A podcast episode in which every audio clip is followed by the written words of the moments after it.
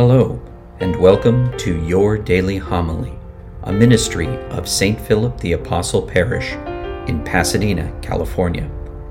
For more information on today's readings and homilist, please view the show notes below. And now, your daily homily.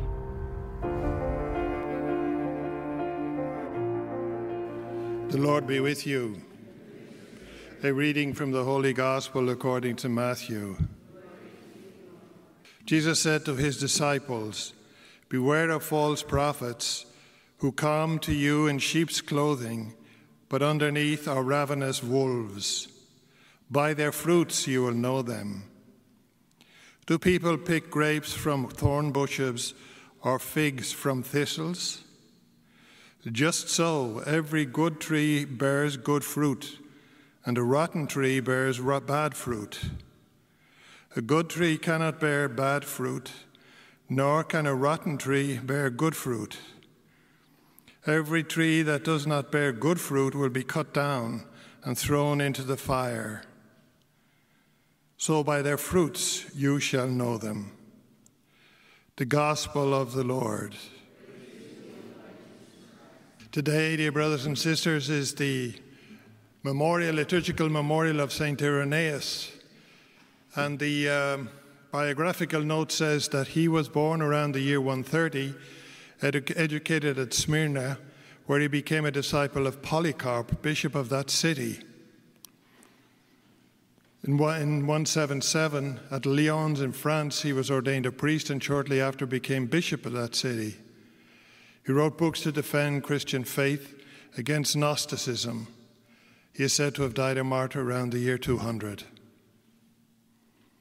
This ties in very clearly with today's gospel, where Jesus warns us of false prophets, false prophecies. What determines if a prophecy is true or false? If it is in, in accordance with the gospel, it will be a true prophecy. If not, it will be a false prophecy. Therefore, preached by false prophets. In the biographical note, we see where uh, Irenaeus fought against, defend, he defended the Catholic faith against Gnosticism which was a philosophical current which preached that through knowledge we achieve salvation. It is something we achieve of our own efforts and therefore excludes God's grace. What are the false prophecies today? There are many. We have got to be able to discern the truth by confronting these sayings or prophecies, and prophets too, who proclaim these prophecies, by comparing everything with the gospel and the magisterium of the church. Because the church, as St. Paul will say in his first letter to Timothy, the church is the foundation and the pillar of truth. False prophecies lead to a false way of life and therefore lead to the destruction, if you will, of the human person. Partial or total destru- destruction. So, one of those prophecies could be it's okay to take drugs. What destruction they cause, they cause in human beings. It's okay to have sex before marriage. Well, what does that bring about?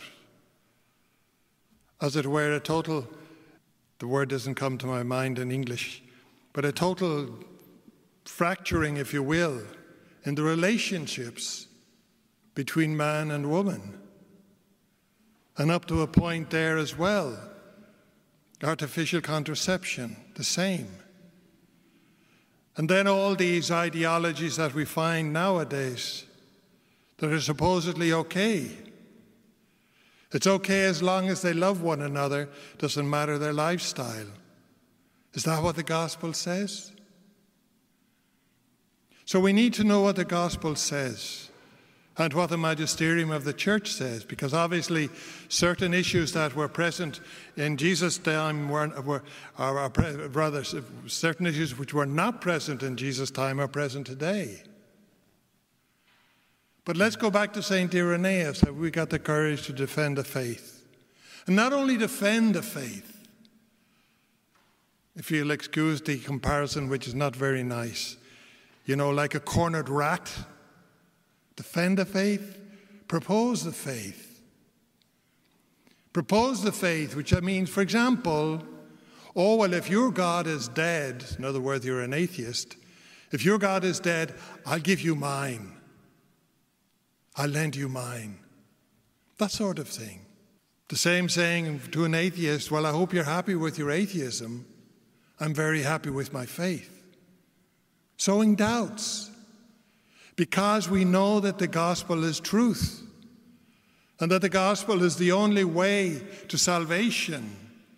And not all these false prophecies that are going around the place materialism, pleasure, sex, drugs, all of those things.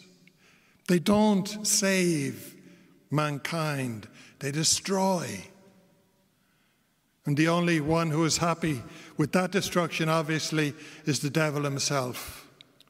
He hates humanity because he cannot hate God enough, so he attacks us. Dear brothers and sisters, we need to be courageous, like St. Irenaeus, like the other martyrs. And perhaps we're not going to be killed for our faith but perhaps we will definitely have to stand up to it and even be ridiculed for believing what we believe. But that is in itself a sort of martyrdom. So let's have the courage and let us ask the Lord for that grace to bear, to be a good tree bearing good fruit. In other words, fruits of salvation for ourselves, fruits of truth for those who are surrounded by lies and perhaps cannot see the truth so that in all that we do, we are definitely light of Christ to the world. Not with vanity, but with the simplicity of somebody who's absolutely secure in his or her faith. That is a beautiful way of being a missionary apostle of the gospel in today's world. Little things, not necessarily big things. I've told you so many times, may I repeat it?